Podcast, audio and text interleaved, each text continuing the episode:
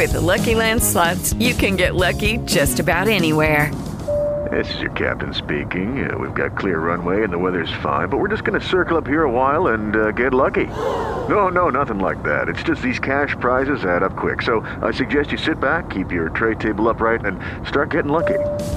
Play for free at LuckyLandSlots.com. Are you feeling lucky? No purchase necessary. Void where prohibited by law. 18 plus terms and conditions apply. See website for details.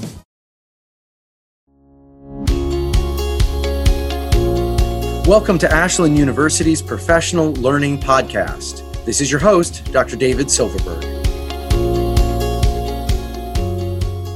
Joining us today is Gregg Easterbrook. Gregg is the author of It's Better Than It Looks Reasons for Optimism in an Age of Fear. Gregg is the author of 11 books, including the New York Times bestseller, The Progress Paradox. He has been a staff writer, national correspondent, or contributing editor of The Atlantic for nearly 40 years. He's written for The New Yorker, Science, Wired, Harvard Business Review, The Washington Monthly, The New York Times, The Wall Street Journal, and The Los Angeles Times. It's Better Than It Looks is recommended by The New York Times, Book Review, The Wall Street Journal, and Bill Gates. Welcome. Hi, glad to be here, David. Well, we really appreciate your time and would love to hear your insights about why educational leaders should be optimistic during this time. Sure. I'll, I'll, I'll, start you with an anecdote. A couple of years ago, I had a health scare and I had three kids, and one of them, my daughter, said to me, Dad, what do you think your obituary would say? That's a great question to have to think about, isn't it?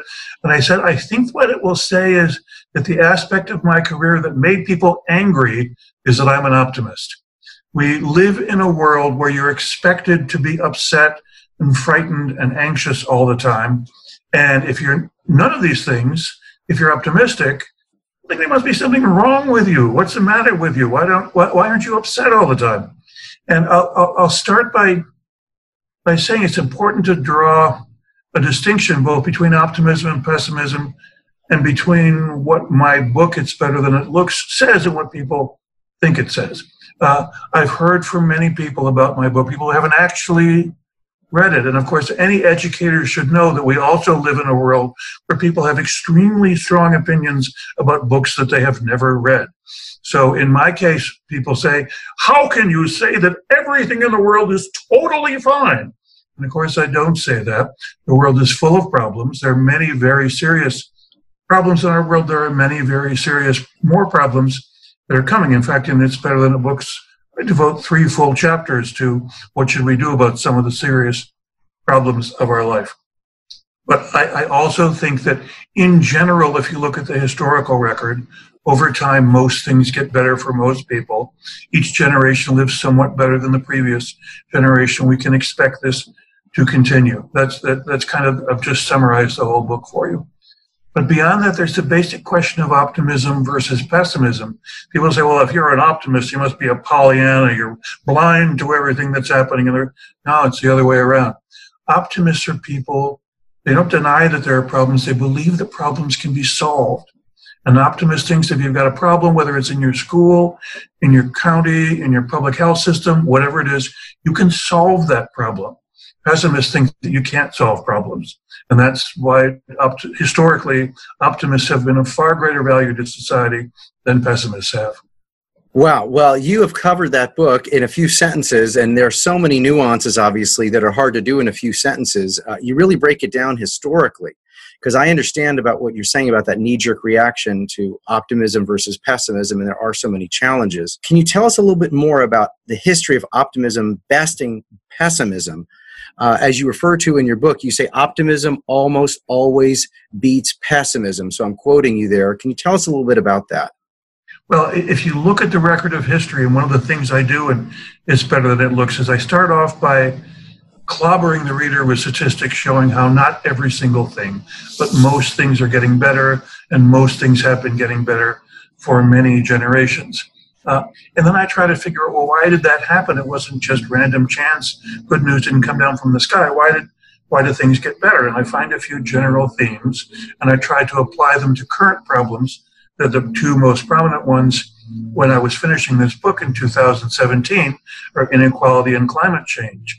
Very serious problems that require a lot of work. Now, now we've got a virus epidemic, uh, a third very serious problem. Uh, but if you look at the past, at moments in the past when really serious problems reared their ugly heads, and you compare what did optimists say we should do, what did pessimists say that we should do, in almost every case for hundreds of years, the optimist turned out to be right. And a classic example, and one if you've got any, if you have any audience in California, I would point out is you look two generations ago at the level of air pollution, especially, there's several kinds of air pollution, but especially smog increasing in California. It looked like by now California would be uninhabitable. And in fact, this was actually predicted by scientists that California would literally be uninhabitable and have to be depopulated, that the borders would have to be sealed so that no one would go in there and inhale the poison gas. And now, th- th- this year is the sixth consecutive year that Los Angeles has not had a stage one ozone alert. Smog has been not eliminated, but almost eliminated from Southern California air. The air there is clear. Acid rain and other kinds of pollution have also been reduced pretty sharply. And if you look at what was, we can give many examples, but I'll stop with that one. If you look at what was said analytically by optimists versus pessimists about Southern California air pollution starting roughly in the 1960s, the optimists were right about everything, and the pessimists were wrong about everything.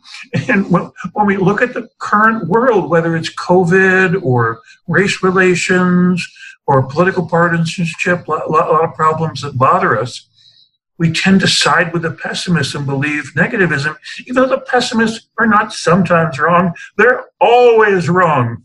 And yet they're, they're the people that we believe. And I think that, you know, for our audience, and these are action oriented people, obviously, uh, superintendents, principals, and the like. Um, they want to make a difference. I think a big takeaway for me from your book is it's about those people who take action. The optimists who, who uh, as you say, the arrow of history points forever upward, or along those lines. The bow that propels the arrow of history is optimism, right? I'm paraphrasing you there. So, um, absolutely. So, um, Tell us a little bit more about why action matters with optimists. Well, it's another basic difference between optimism and pessimism. An optimist says problems can be fixed, but they're not going to be fixed by magic. You have to do something about it. You've got to roll up your sleeves and get to work. In the case to finish up that example of why smog went down so much in Southern California, it didn't happen. The climate didn't decide to be clear. It wasn't magic. It was that numerous very strict regulations were enacted. Tailpipe standards on cars, any make or model of car that you buy today emits about one half of 1% as any make or model of car in the 1960s. Very strict regulation of the use of coal at power plants. Uh, Southern California power plants have all but stopped using coal to generate electricity. Uh, very strict rules about other types of pollutants and profit incentive created. Rewards are always more effective than punishment. Any of your listeners who are involved in school administration know that. Rewards work so much better than punishment. Rewards were created for people to invent things, say the three stage catalytic converter, that you could make money with by reducing pollution. So that's, that's how things worked in that instance.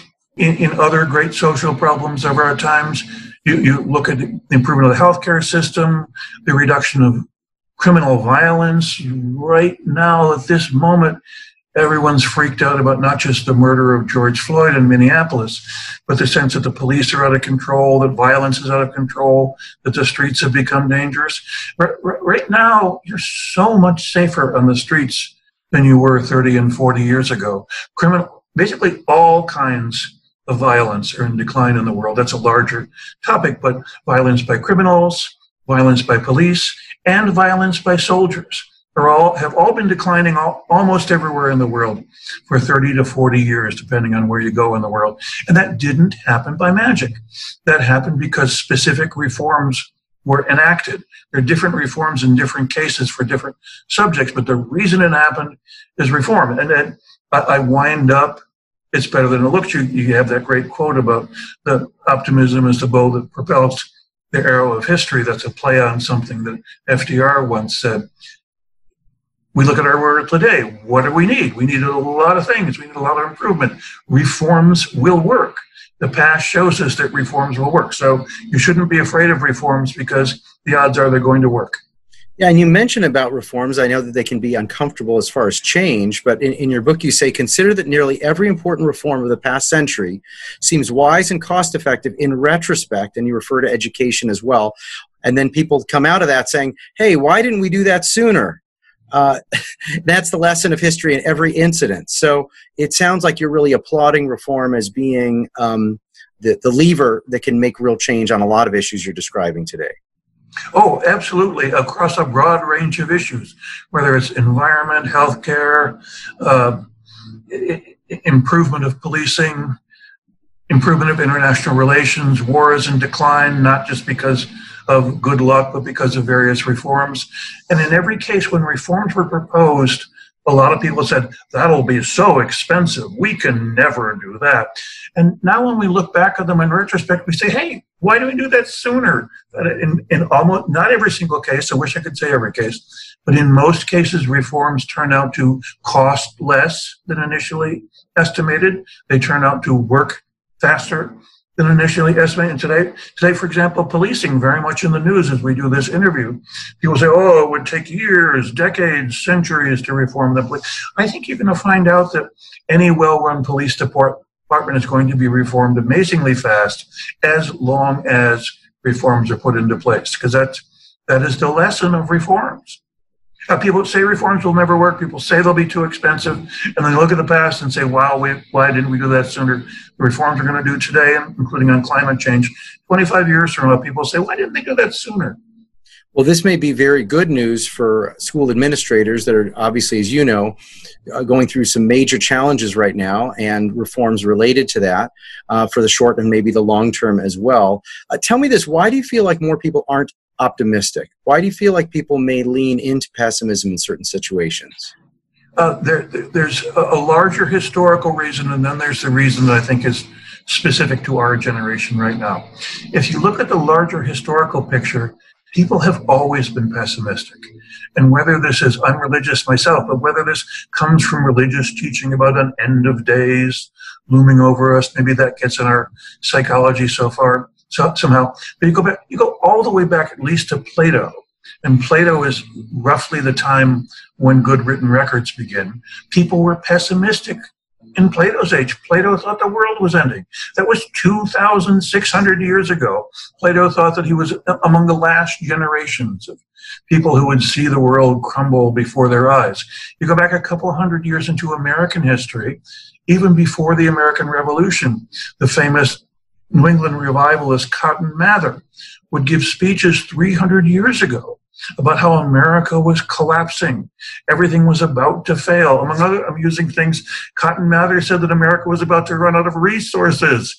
And today we use resources at what, a million times the level that they were used in Cotton Mather say that that's a guess, but I bet you that's actually a conservative guess. And practically everything's in oversupply. So people have thought that a disaster is coming for centuries. Now, the fact that people have thought a disaster is coming and it hasn't come, uh, I wish that was a guarantee that the disaster would never come. It's not. There still could be some sort of horrifying collapse. It's just that people have believed this for many centuries. Now, when you think about our specific moment, your generation and mine, our generation was raised to believe specifically in a couple of disasters that were about to happen. Nuclear Armageddon, which is un- just unimaginably horrible in every way, and environmental collapse and overpopulation of the earth. We were taught in school that all three of these things were looming, they were just about to happen, and that it would be the end of us. None of them has happened. I don't think any of them are going to happen, but we were taught to expect that. So we've been grown, we've grown up with this psychology, and I would criticize educators partly for this, of constantly being on guard against the horrifying collapse. And when I find it very weird, think about our popular entertainment. Popular entertainment is full of doomsday scenarios. The Hunger Games, one of the most popular book and movie series of all time, is about a future in which there's no food and everybody's miserable. There are many popular entertainment. The, the best, the, the most popular television show of the last 10 years The Walking Dead is about a society in which 99% of humanity is dead. Why do people find this entertaining? I have no idea why this is considered entertaining, but it, it is what we've been conditioned to accept. So we, we, we have come into our point in the world expecting something horrible to happen. And Donald Trump being president makes us a little bit worse. But I think our feelings right now would be the same, even if Hillary Clinton or any of the other major candidates of 2016, if they'd been elected, we'd still feel this way. We feel like the COVID virus, this is it. This is what we were told to expect. It's finally happening. And I think that's deeply seated in our mindset. And it's something we have to actively fight against. So, is part of my hearing on that, that part of my listening, that educational leaders can help model a more optimistic disposition for the future? And well, does this time give that opportunity to, to, to, to be that arrow that points in the right direction? Well, you should you should just be realistic about the past. Every every in the past, as we said earlier, in the past, optimism almost always beat pessimism. It, it, everybody knows that in the history of education, including in the recent history, 20, maybe 30, maybe 40 years ago, the bad aspects of the America were whitewashed by the educational system. Everybody knows that. You can't dispute that. There was a lot of whitewashing going on, and it's good that there isn't anymore.